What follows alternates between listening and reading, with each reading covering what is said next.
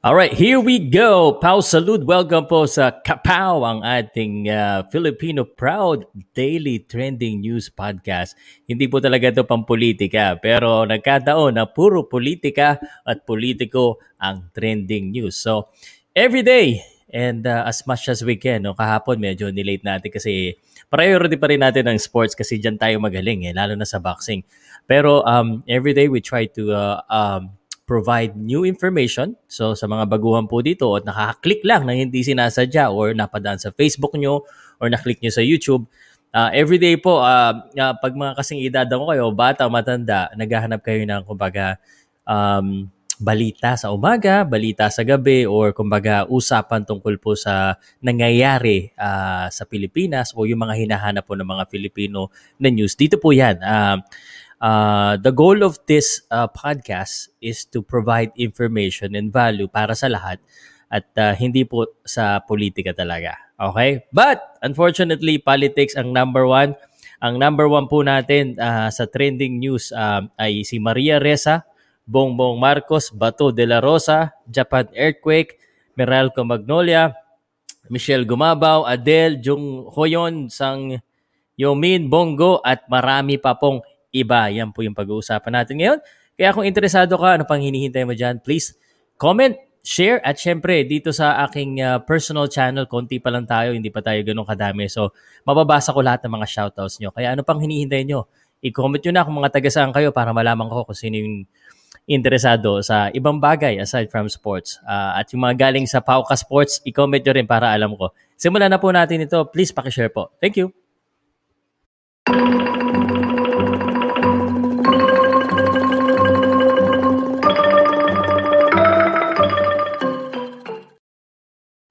Okay, salamat po ulit sa inyo lahat. Good morning, Philippines! Ayusin ko lang, no? Parang wala ako sa gitna. Ba't ba wala ako sa gitna? Tsaka parang naka-zoom yung aking... yan. Okay, alright. Morning, good morning po, sir. Good morning kagad kay Batang Mindanao 29 Vlog TV, kay Digital Pen Story, kay Jimboy TV. Halatang-halatang galing kayo sa Pauka Sports. Kayo ba ay naligaw dito dahil sa Pauka Sports? Salamat. Share ko lang ha. Tignan ko muna yung share natin ha. Meron na kagad isang share. Salamat po sa inyo ha. Share ko lang sa aking komunidad basta sa ano kung saan man. Very important and current events. Again, current events. Ibig sabihin po nito teka na lang ha. Nahihirapan ako eh. Salamat. Hindi ako marunong mag-multitask, no? Pag lalaki, hirap mag-multitask. Pero salamat po sa inyo lahat. Good morning. Meron taga Makati. Meron ba taga OFW po? Kung taga saan po kayo? Please. Oy, si Paulo Manuel Fulip, brother, pasensya ka na kung hindi kita nare-replyan lagi. Sobrang busy. I am more of a creator than a consumer of content. So, unfortunately, I'm trying to be really focused on the things that I want to do, and I'm venturing outside of boxing, of sports, and hopefully you can support me, guys. So, without further ado, at 7 na ang shares ko, malaking bagay na po yan sa akin. Simulan na natin ang una nating topic. At siguro, ang iuna natin sa topic ay isa po sa, I think, sikat na figure sa buong Pilipinas at sa buong mundo. And I'm not talking about the father, I'm talking about the son. And this is another critical topic kasi politics, no? Unahin na natin kahit hindi siya yung number one, but just so you know, and this is my secret, ang topic natin and whatever I'm talking about is based on basically the Google Trends. Okay? So, skip ko muna si Maria Ressa, but with all due respect kay Maria Ressa, congratulations for Nobel Peace Prize winner. Wow! Congratulations. We'll talk more about that, but kasi marami dito mga solid BBM eh. Nakasulat dyan. Solid BBM daw sila. Solid Bongbong Marcos. Sino ba dyan yung mga solid? At sino dyan yung mga ayaw? So, If you already know me, I give both sides a chance. And I try to be as objective as possible. Pero alam mo na yan, sa boxing nga, ano eh, kahit gano'n ka ka-objective, medyo babanatan ka pa rin. Anyway, di po tayo namumulitika dito ha, pero wala tayong choice eh. Yan na yan. Sir, good morning. Watching from Makati, Don Luis Baruga. Again, Paolo Manuel, ako, nag-share idol. Jobert, salamat. Ayan, Sorbeket. Sobrike. Yup, solid BBM route. Escudero. Lispos. Okay. So, bakit ba natin si Bongbong Marcos ngayon? Bakit ba natin pag-uusapan ito po ang number ito siya sa trending news with 20,000 searches po. At ito po yung mga balita tungkol sa kanya. So, Bongbong Marcos eyes Bong as BP. Bet. Ano yung Bong? Parang Bong ang mangyayari, no? Kung ganun. So, ibig sabihin po nito,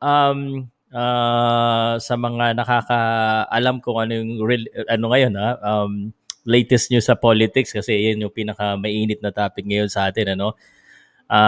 It goes to say na talagang tayo, mahilig tayo sa mga politics pa rin. Eh. Politic entertainment, politics drama is big in the Philippines. Ito yung klase ng drama or entertainment. No? And let me know kung agree ka dito. Please pakishare po. Ito yung politics drama entertainment na pinapanood natin, na pilit natin pinapanood, na mas naapektuhan talaga tayo. Ano?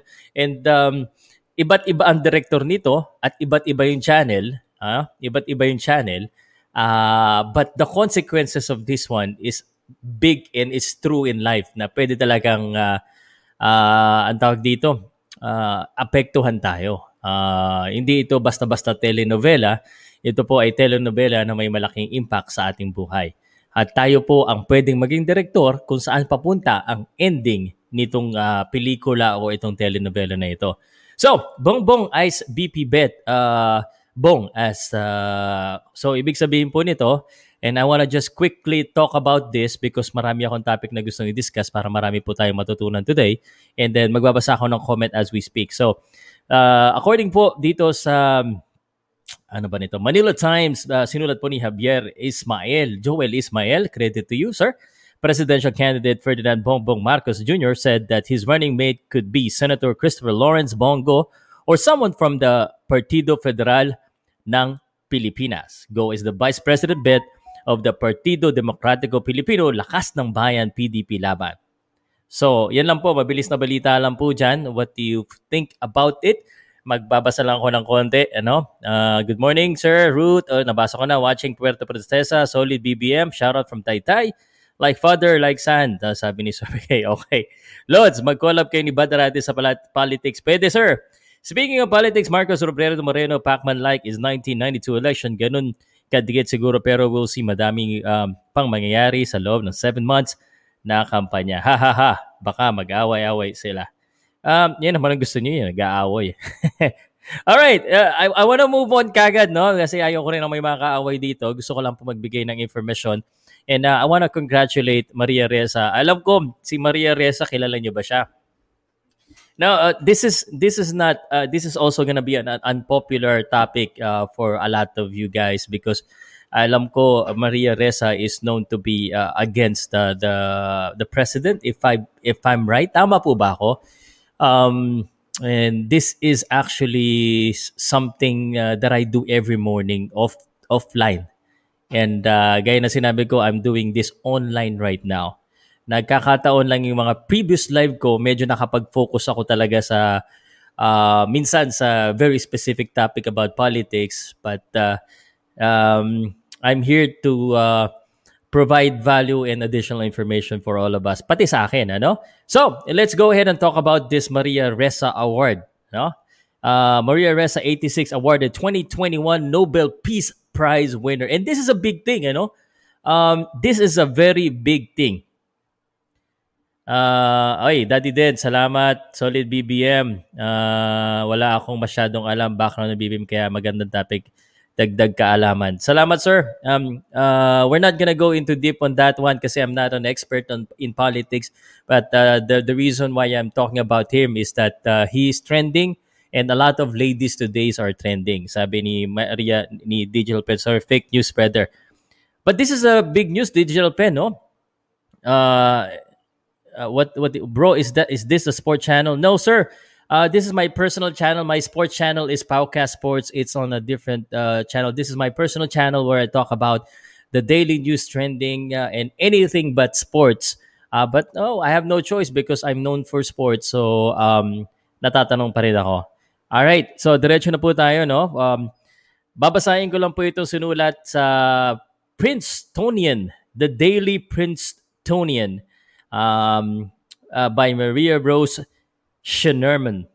Is that right? Shinerman. Okay. So, eto na. Former Ferris Professor of Journalism Maria Ressa, 86, a champion of free press in the Philippines and around the world, was jointly awarded the 2021 Nobel Peace Prize on Friday, October 8th. She shares the prize with Russian journalist Dmitry Muratov, the founder and editor in chief of Novaya Gazeta, one of Russia's, ayusin ko nga, hindi ko mabasa dito, nahihirapan ako eh. Dito na lang, one of, paano ba ito babasahin? One of Russia's most independent newspaper. The Nobel Committee honored Ressa and Muratov for their mutual efforts to safeguard freedom of expressions, which is preconditions for democracy and lasting peace. So yun lang po yung babasahin ko. But Maria Ressa is our number one trending topic yesterday. This is a very big thing po, no? Napakalaking bagay ito because Nobel Prize, being a Nobel Prize winner is really something to be proud of. Sabi, Maria Ressa is the first Filipino to win a Nobel Prize. Barack Obama won that twice. Thank you, Paolo Manuel Fule, for that information. So, you know, regardless, brother, of your point of view, I mean, this is still something that Filipinos can be proud. But again, I'm not here to argue with you with that. Nakikita ko ulitin ng mga kaliwa yung ginawa sa tatay niya kung sakaling manalo siya. Okay. Okay, we move on to number 3. And number 3 on the trending list today is Bato dela Rosa. Oh my goodness. Bato dela Rosa is running for president. Yes, guys, you heard me right. Bato dela Rosa, no, the former PNP chief, if I'm right. And this is why I it's very important to me to read every morning. Very important para sa akin na talagang makinig at manood at magbasa every morning about trending and current events. Because, man, I got surprised by this move. So, parang yung, alam ko, magkakakampi ito sina Bong Go, maraming kakampi ito sa, sa pro-government. But now, ang dami ngayong candidacy sa Philippines na medyo magulo, no? Well, I wouldn't say magulo, but marami tayong pagpipilian. And now Bongo is included on the presidential candidates of the Philippines, PNP chief. You know, personally, I would like to share this to you guys. Ako po yung klase ng tao that nakaka-appeal sa akin, yung medyo may leadership talaga at matapang. Para sa akin po yan, ano? I don't know about you guys, but that is for me. You know, I'm not saying I'm voting for Bato de la Rosa, but I'm just saying na these are the kind of leaders somehow, no, in some ways, the Philippines probably needs, no? So, Bato de la Rosa, ayan na po. Basahin lang po natin ng konti, no? Nasa na ba yung maganda? Ito eh, basahin natin dito from Rappler, no? In a short speech before taking questions, De La Rosa said that he was chosen because wala silang ibang makitang magpapatuloy ng legacy ng ating Pangulong Duterte. The party was not able to look for somebody else to continue the legacy of President Duterte. De La Rosa said PDP Laban has decided to film him as its presidential bet for a while now, only it wasn't announced early on. Kasi yung maaga kang magbalita, titirahin ka kaagad. Kaya tinatago lang natin yun. He said, if you announce early, they will attack you. That's why we kept it first. Okay, let me go ahead and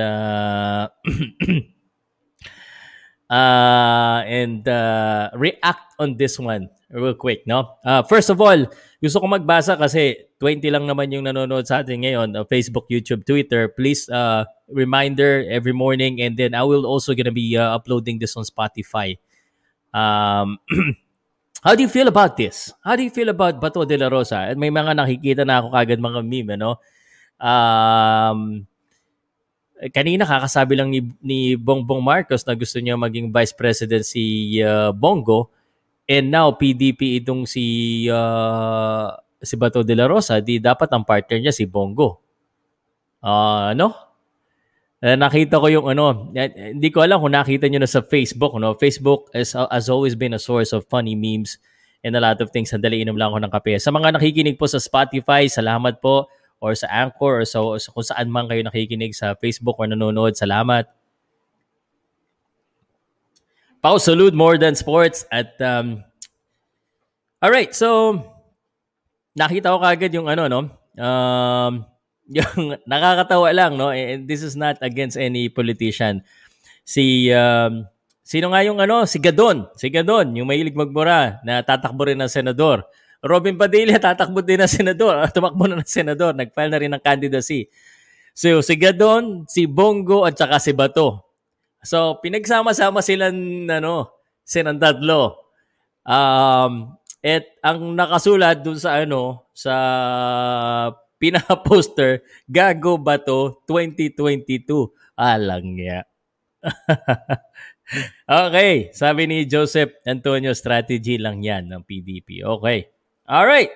So, talagang pagalingan dito. Let's go on. Let's move on. Let's move on from politics. Medyo ito, hindi ito politiko. Oh. Politics, oh. Nako, nagka-earthquake pala sa Japan, oh. Mabilis na balita ito, earthquake sa Japan. Today, 6.1 magnitude, at basahin po natin. Ito dito sa Japan Times natin basahin ang balita na ito. So, Tokyo, and this is from the Japan Times. Tokyo jolted by strongest earthquake since 2011. Disaster. And this is also nagpa-practice ako, baka maging journalist tayo talaga na legit, may makakuha sa atin, hindi lang pang sports, no? So, Tokyo and surrounding prefecture were jolted by a strong earthquake on Thursday night, leaving more than 20 people injured and bringing the strongest shaking the capital's central wards since the Great East Japan earthquake disaster in 2011. Following the magnitude 5.9 quake, which occurred at 10:41 p.m., TV footage showed at home on fire, water leakage from manholes, and partially derailed passenger train and darkened railway station full of stranded passenger. The magnitude was originally reported as 6.1 and later downgraded by the meteorologist. Sabi ko sa inyo, hindi ako magaling magbasa. Meteorological Agency.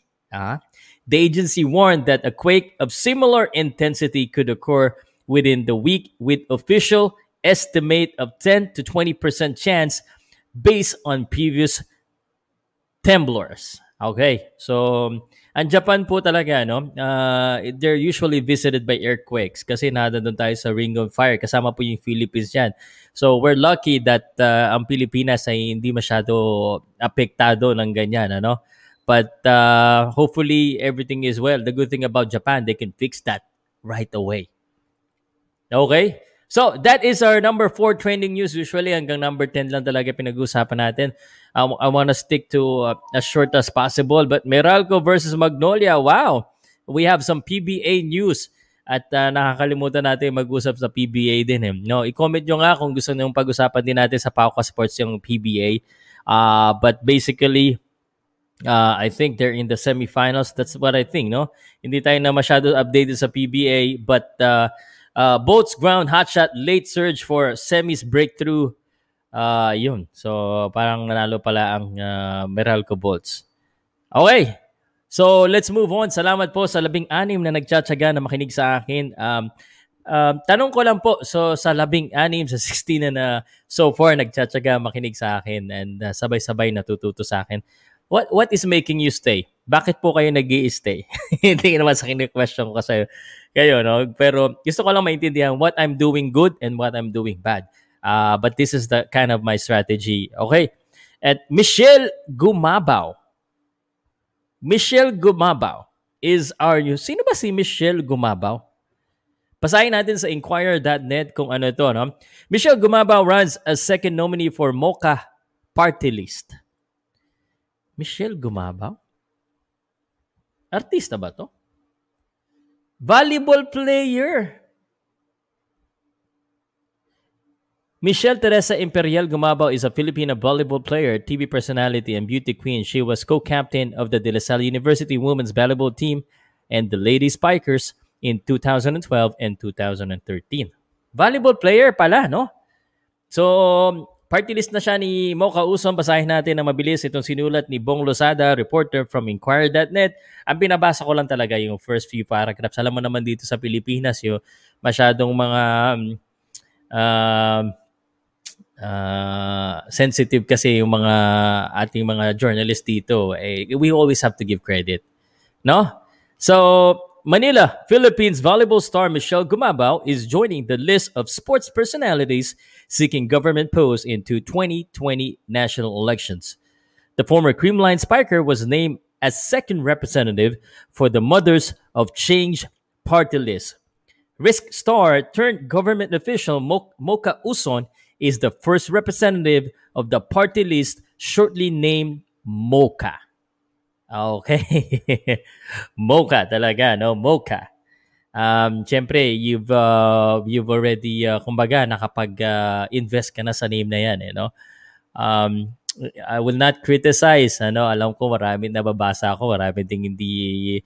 impressed kay Mocha Uson, but Mocha Uson is doing his thing.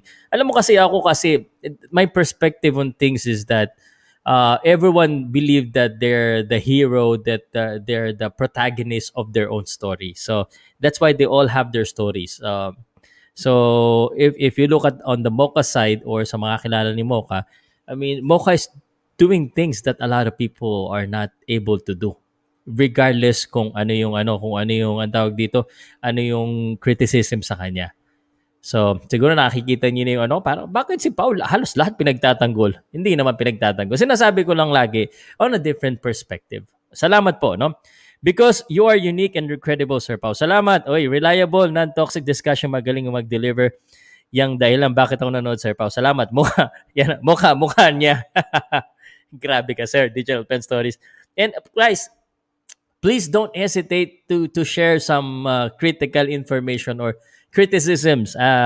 It will only make me better. At yung mga nanonood sa akin, puro mababait ngayon eh, no? Oy!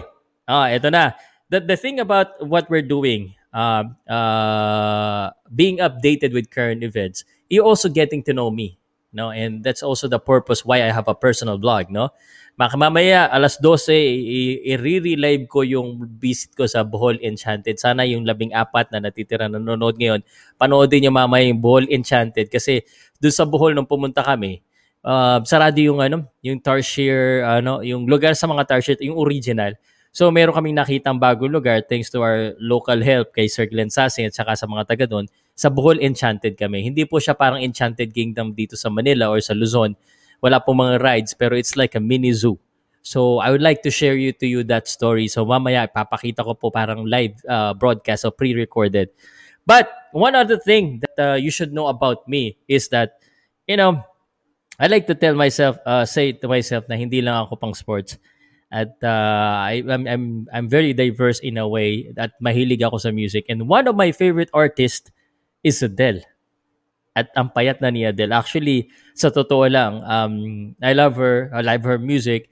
Kahit nung medyo mataba pa siya, ang ganda ako sa kanya. Ngayon, sexy na siya. Patay tayo niya. Alright, and the news about Adele, kaya siya number 7, is the return of Adele.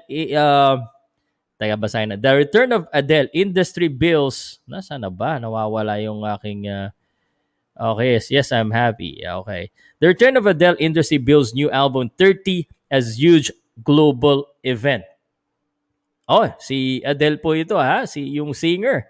Ang payat niya na. Rumored for release in mid-November, record is being tipped to outdo new LPs by Ed Sheeran and Coldplay. You know, this is written by Laura Snapes under theguardian.com. No? Basahin lang natin ng konti, and as you know, pag nagbabasa ako, digital pen, ano, sinusubukan ko parang magbasa na parang newscaster.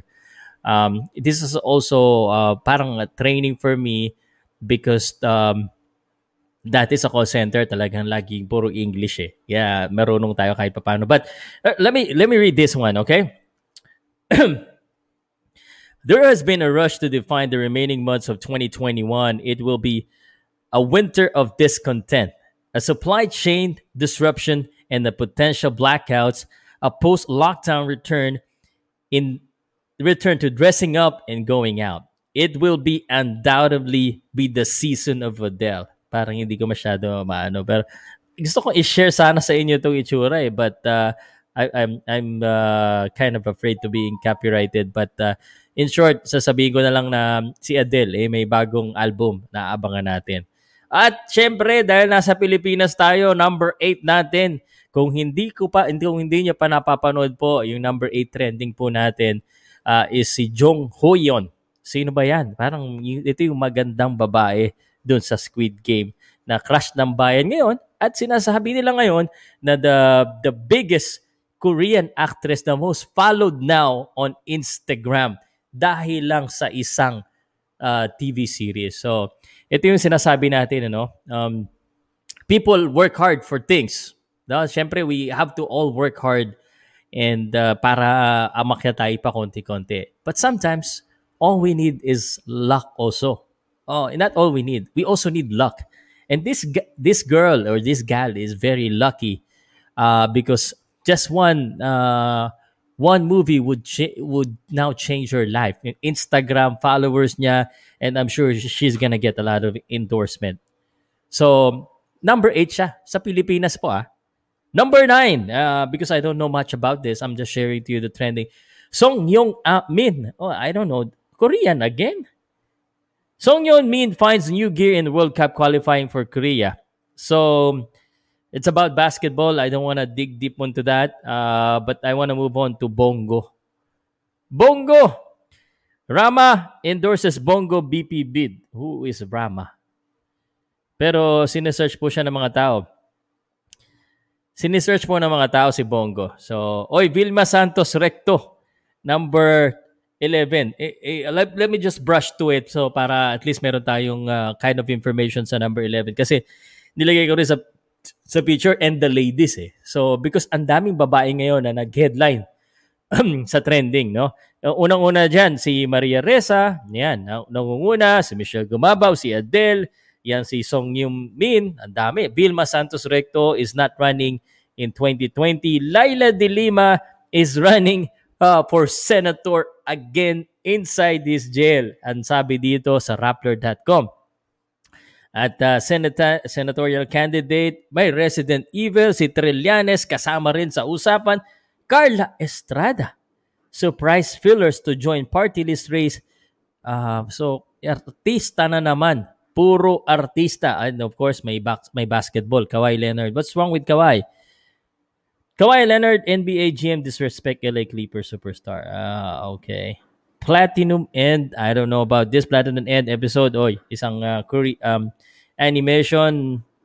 So, dito pa lang nakikita natin kung ano talaga yung ano ng mga tao, yung mga hilig ng mga tao. Okay. So, 29-30 minutes na po tayong nag-usap. Salamat po. If you have any question, please let me know. So, what I'm gonna do, because hindi ako sanay, I'm gonna give 5 minutes if anyone wants to have a quick discussion with me about anything at all.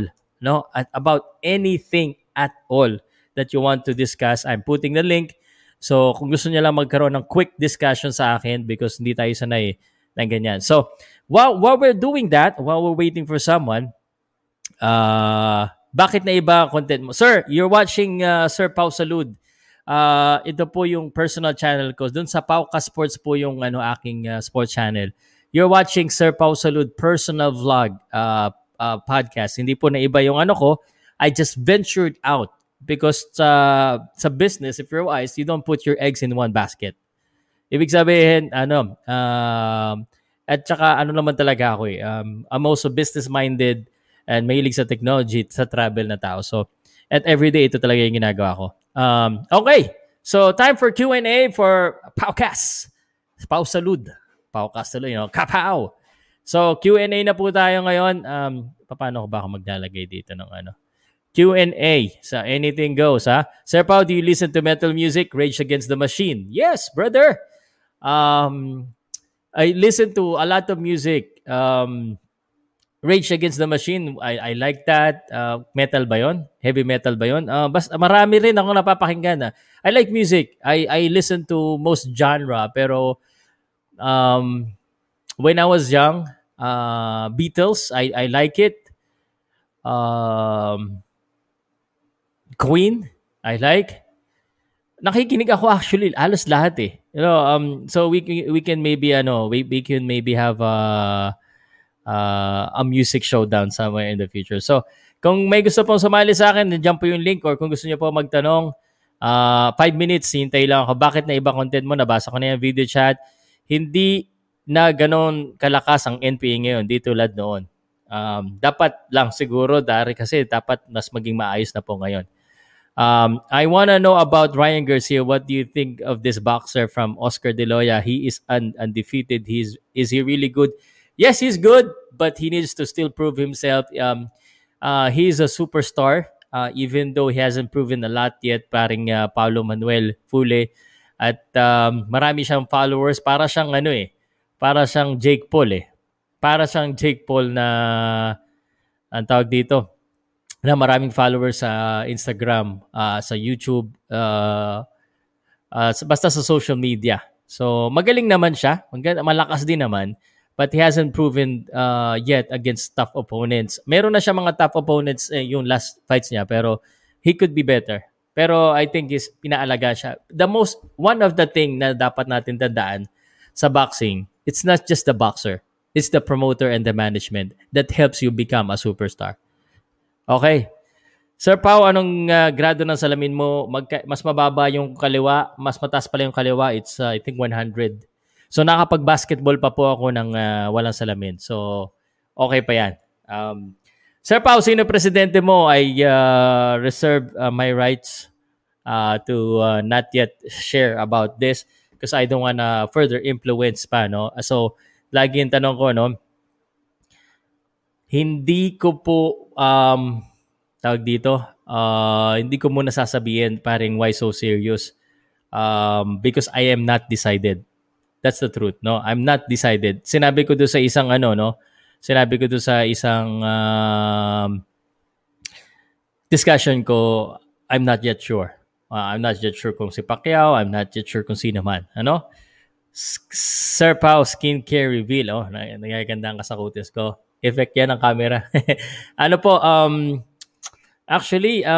Gusto ko mag-ipon ng pera. Gusto kong paggawa yung ngipin ko kasi, so that's why we're working hard and we're doing other things. Ang skincare ko lang po tulog at saka safeguard. Wala talaga, promise. Yung asawa ko pinapalagyan ako ng lotion kasi kumukunot na daw eh. So tuloy-tuloy po lang po kung kayo po ay may tanong sa akin. Salamat po. I like to engage fans as you know. As much as possible, sana tanungin niyo ako ng non-sports related. Doon tayo sa Pauka Sports ng sports related. Pero Coco Melon, tatanungin, sasagutin kita. Prediction mo sa Wilder Fury. Fury po ako dyan. Pero nung nakita ko yung weigh-in kanina, mukhang pag nakatama itong si Wilder, patay. Ayaw kay Marcos, baka biglang martial na naman, nawala yung kalayaan sa freedom at speech. Dadami na naman ang maubos sa karapat ng patao, human rights violation. Jap, I don't think it would ever happen, especially in these days of the social media and in this age na everyone is connected. That will be harder to do. But I understand your point. But it's just kahit sino pa man, I don't think it will ever happen again. Sobrang ang mga tao very resilient na ngayon. Kahit sino pa yung umupo, hindi na mangyayari yan. I think so, no? But ang hirap magsalita ng tapos. Pero yung mga kagaya mo hanggat nandiyan dyan, hindi na po mangyayari ang martial law kahit sino pa man. Na martial law na hindi maganda. Kasi nag-martial law na si Duterte, eh, diba? Sa iba't-ibang lugar eh. Depende na lang pag talaga may social unrest, no, na may national unrest. Talagang nangyayari po 'yan. There's always a reason. Malamang si Idol Pacquiao 'yan. Hehehe. Hindi pa po ako sure. Hindi pa po talaga. Sir Pao, ang ganda ng show nyo kagabi. Pauka Sports, congrats. Thank you, Duncan MacLeod, and thank you also for supporting my personal channel where I won't say teach, where I share information about the current events. What is your favorite Netflix series, Sir Pao? Ako ngayon, Midnight Mass. Sobrang ganda, 7 episode lang. I will check on that one, Midnight Mass. Ang pinapanood namin ngayon medyo luma eh. Kasi kakatapos lang namin yung Squid Game. Ang pinapanood ko, The Colony eh. So medyo luma siya. And anong ulam mo ngayon, Sir Pao? Ang kinain ko lang po so far, kasi ako'y late nagising. No, si Bukski na wala, pinasok ko na nga. Ang kinain ko lang ngayon, Mango Circle, is actually kape lang so far. Sir, panonood lang ako kagabi, Brooksky. Okay, Brooksky, kung papasok ka, magbigyan ka ng a few minutes and then we'll have a little chat. But actually, I'm done with everything that I want to share today. In summary lang po, I'm gonna give a summary. And this is the trending news. Every day, I share the trending news. Nagkakataon lang po na ang trending news ay, alam nyo na, politika. So, the top 10 trending news na ipapakita ko na lang din para mas madali, may visual aids. Kasi biglang dumami yung viewers ko eh. Nakakainis naman kayo. Abangan nyo ako pag around 10 o'clock po ang aking, Sir Pao, buhay ka. Shoutout muna dyan. Ben John Buang. Okay. Sa personal channel ko po ito, kaya medyo iba yung style ng konti, no? But let me remind everyone, para updated po kayo, hindi kayo po nahuhuli sa balita. Hindi lang sa sports, pati sa ibang bagay na talaga namang nakakaapekto sa atin dito sa Pilipinas. At ito po ang balita. Trending news. Okay. Teka lang, dati si Pacquiao ang gusto kong maging presidente. Ngayon si Marcos na kasi walang pakisipak sa mga Pinoy fighters gaya ni Casimero. Kuha lang ako ng pagkain. Bari, patapos na ako. Sir Pa, may stretching routine ka ba every morning? I like to have but none. No, actually, yan ang kailangan ko eh. But I do push-ups almost every time. Pag umaga kasi, diretso ko sa computer eh. That's the problem now. Okay, so I'm gonna do a summary, Daddy Dance. Naku, pumasok pa si Brooksky, no? Brooksky, pagbigyan mo na kita. Matatapin na sana ako eh. Boss Pao. Ano ba gusto mo itanong sa akin? Ha? Idol kasi kita, kaya lagi ako nakasubaybay sa'yo. Ay, salamat. Personal at saka sa sports. Pare, pagbibigyan kita ng isang topic na mabilis or baka may gusto kang itanong sa akin, but kasi patapos na tayo eh. Boss Pao, ang may tanong ko lang sa'yo yung yung prediction mo. Kasi kahapon may inaabangan din namin. Kasi last filing na kahapon, di ba? Mm. Last filing, inaabangan namin kung magpapail ba si Sarah. Bakit naging si Bato yung nagpail? Ano yung prediction mo doon at anong masasabi mo? Foul! Substitution! Malamang.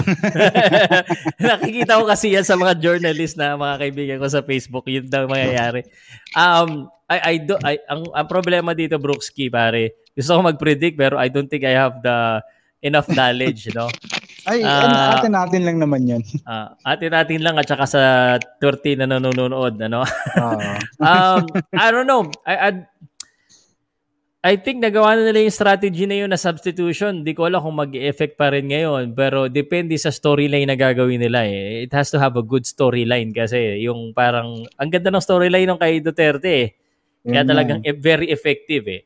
So, I don't know. Hindi ko talaga alam. Hindi ko talaga maano, pare. Dito, boss Pao, eh, nalilito din kami kasi nagpa-register na din kami dito sa ibang bansa eh. Hindi namin alam kung sino boboto namin eh. Ah, ito na lang. Sasabihin ko sa inyo, sa mga OFW na nanonood, sana po supportahan nyo rin ako dito kasi ang pinaka-tema ko dito sa Sir Pao is a Filipino Proud Podcast which we enlighten and share to you kasi may travel vlog din ako dito. Ang masasabi ko lang sa'yo, Brookski, relax ka lang muna. Hindi ka pa naman kailangan bumoto bukas eh. Ba, di ba? Kaya... next year ka pa buboto. Relax ka lang. Mag-iisip. Oh, yun nga. Tama naman yun. Pero kasi yung, ano, yung mga ano tuloy, no? Kaya yung mga ano tuloy, yung mga supporters, medyo naguguluhan kung ano ba talaga o kaya yung iba naiinis na eh. Oo, tsaka ano, yung isang partido, ang daming representative, di ba? Oo. So sino ba talaga? Ay, basta tanong ko ulit sa'yo ah. Sige. Si ano kasi, ito si BP Lini. Bakit kaya nag-iba ng kulay?